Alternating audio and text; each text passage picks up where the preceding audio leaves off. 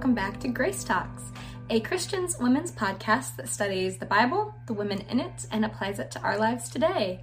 So, finally, back on the train of actually getting to talk about some of the women of the Bible. And next up on this list is going to include a story that includes the destruction of two cities being rescued by angels and a woman who longed too much for the past to be able to experience the freedom of the future. So today's one of the Bible can be found in Genesis 19. We can go ahead and dive right in. But first, you already know that we need the backstory and some context. So if you've already heard, checked out, listened to the episode I did on Sarah, who was the wife of Abraham, mentally go ahead and place yourself back into that time period of history because the person who's actually going to be mentioned by name in this story is going to be Lot, which was Abraham's nephew. So, in the previous chapter of Genesis, in chapter 18, Abraham is having a conversation with God. And this is important, where God tells Abraham that he heard an outcry from the city of Sodom because their sin was so great and so overwhelming. And through this conversation, Abraham receives confirmation from God that if there are just 10 righteous people in the entire city, then God would not have the city of Sodom destroyed. And Abraham was happy to hear that because, well, his nephew Lot that I mentioned, he lived in Sodom. So now we skip into chapter 19. God has a couple of his angels visit Sodom in the appearance of men. And wouldn't you know, Lot's there. He's at the gateway of the city, and he's so insistent upon hospitality and hosting these two men that the angels agree to stay the night under his roof, you know, wash their feet, eat, rest, etc. But remember that the city itself is super wicked. And in the middle of the night, this is more than proven when it says that literally every man, both young and old in the city, surround the house and demand that Lot hand over the two visitors to them so that they can rape them.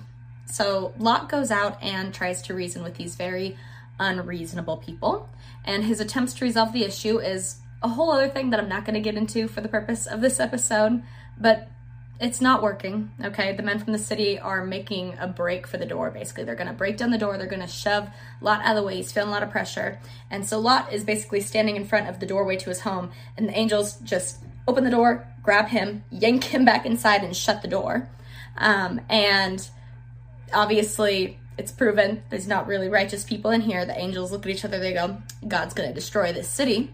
So, besides just shutting the door, what they also do is they shut the eyes of all the men that are surrounding the house. And it says specifically in verse 1911 that they struck all of the men outside of the house with a blindness so that they could not find and open the door. So, angels look to Lot. They tell him that if he has any other family besides his two daughters and wife who are in the house, that he better go and get them and get them real quick because God is about to destroy and decimate this city. So Lot runs to where his would be sons in laws are and tells them, Hurry and get out of this place because the Lord is about to destroy the city. But his sons in laws, who are pledged to marry his daughters, so they're not married yet, um, but they think that he's joking. So now dawn is approaching because remember, this all happened in the middle of the night. And the angels tell Lot he needs to hurry. No more time to loiter around. He needs to grab his wife and his two daughters and book it out of the city before they get swept away with the destruction. But Lot hesitated years before when Abraham and him split to make better use of the land and be able to take care of their individual possessions and livestock and people. Lot chose this beautiful and lush looking land, and this was to be his home.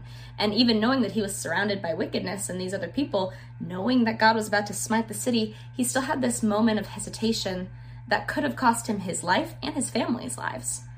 But the angels were not having that. They grab Lot's hands and the hands of his wife and his daughters, and they lead them by the hands out of the city, uh, because, as it says in verse 16, it says that the Lord chose to be merciful to them. So, as soon as they were out of the city itself, the angels warned them to flee for their lives away from the city, away from their past, and they said specifically, do not look back and do not stop anywhere, okay, on this plain. Flee or you will be swept away.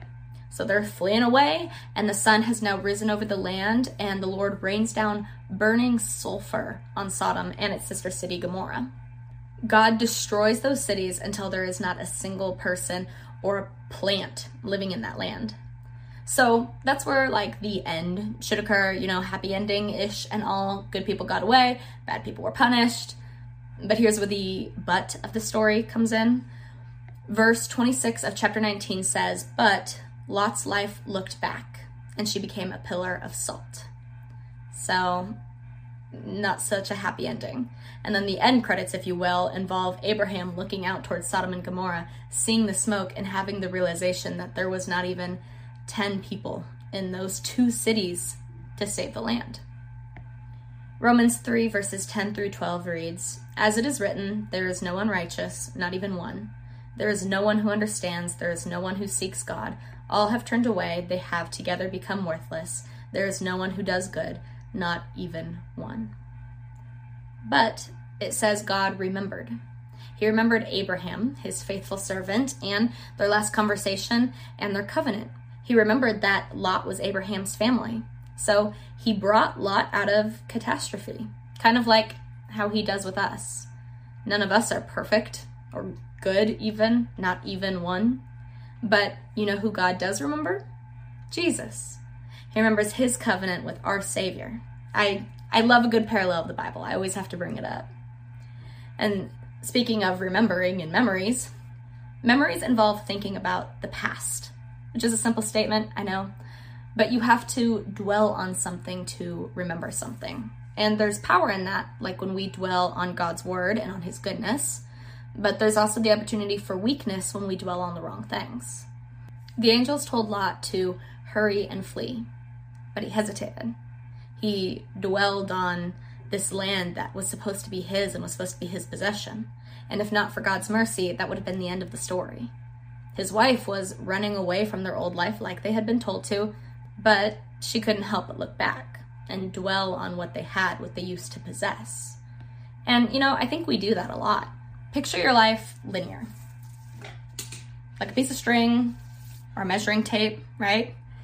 If you've made that step in your faith and have accepted Jesus as your Savior, there is like a distinct dash in your timeline that separates your before and your after. Revelations 21 5 says, He who was seated on the throne said, I am making everything new. Isaiah 43 18 19 says, Forget the former things, do not dwell on the past See, I am doing a new thing. Now it springs up. Do you not perceive it? I am making a way in the wilderness and streams in the wasteland. Each day that you wake up with breath in your lungs is a day brimming with newness, with new mercies, with new ways in the wilderness, streams in the wasteland, and angels taking you by the hand even when you hesitate.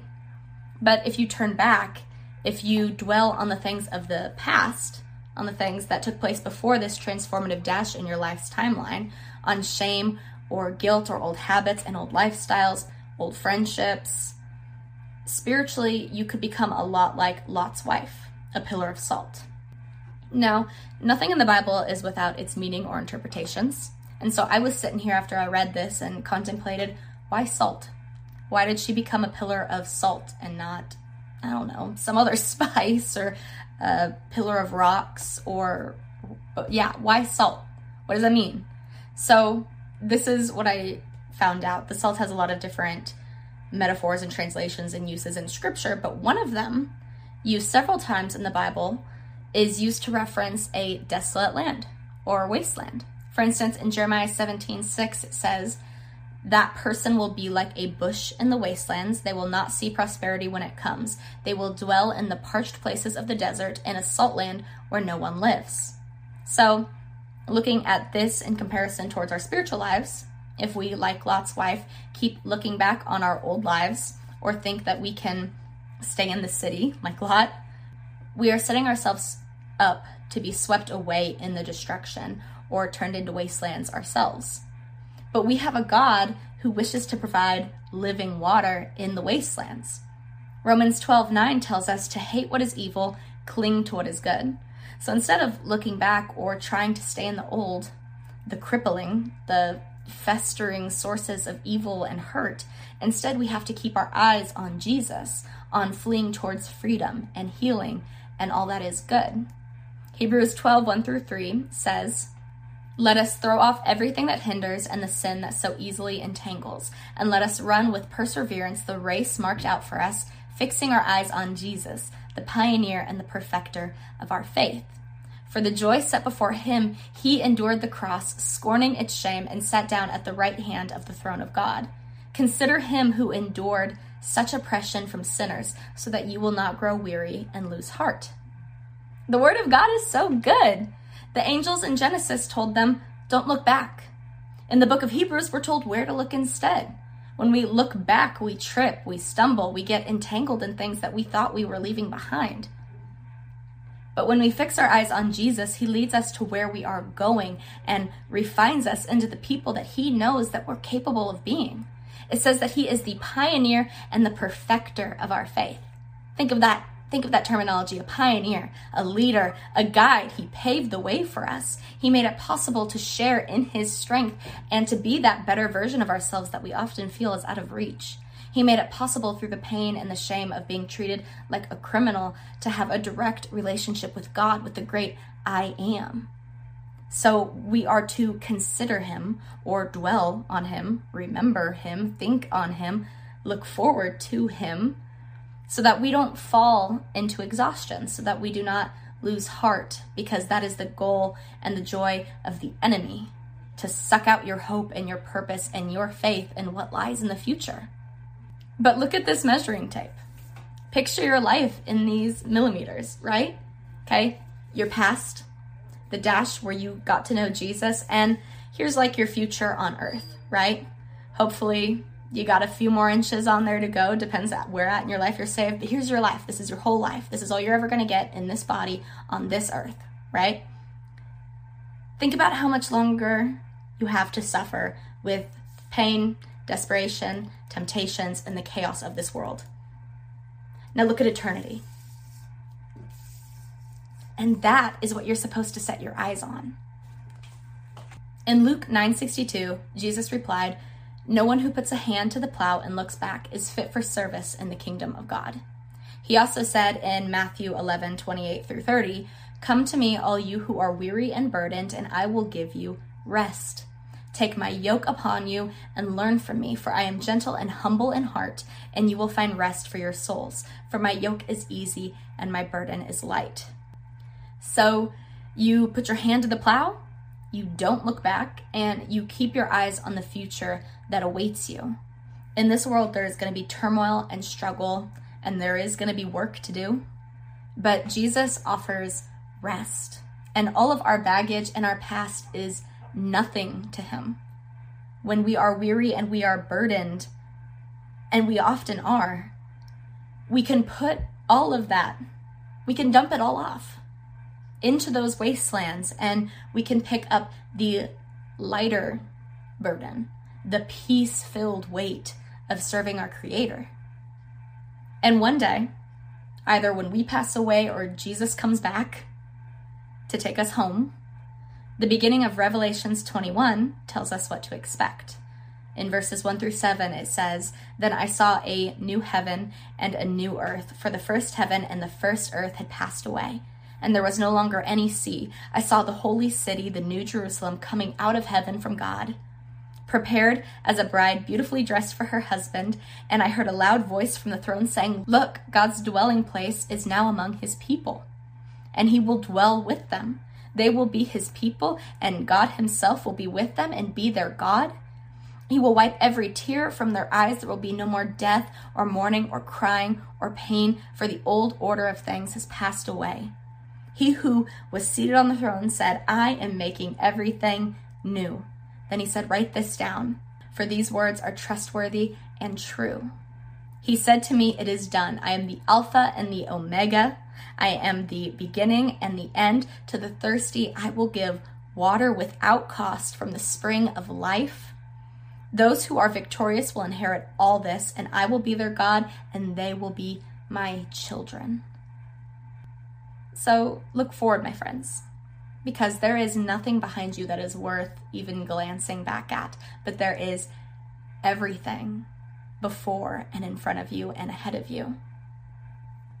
And that's all I have for today. So, thank you guys for joining in and learning with me as God teaches me new things. And I'll be excited to see you next time. Don't forget that these episodes are available on YouTube, on podcasts, on the blog, on the website, and any interactions you have with those, with liking, reviewing, subscribing, and interacting on social media platforms is just another way to boost my ministry and get these things that I'm learning in front of other people to maybe gain some new knowledge as well. So, as usual, if you have any questions about today's episode, anything in the Bible, or maybe have a prayer request, feel free to reach out. I'd love to chat with you. I'd love to answer any questions. I'd love to pray for you. Um, but yeah, other than that, if you haven't heard it today already, Jesus loves you. God loves you. I love you. You are important, you have worth, and you have a purpose. So I'm signing off. Bye.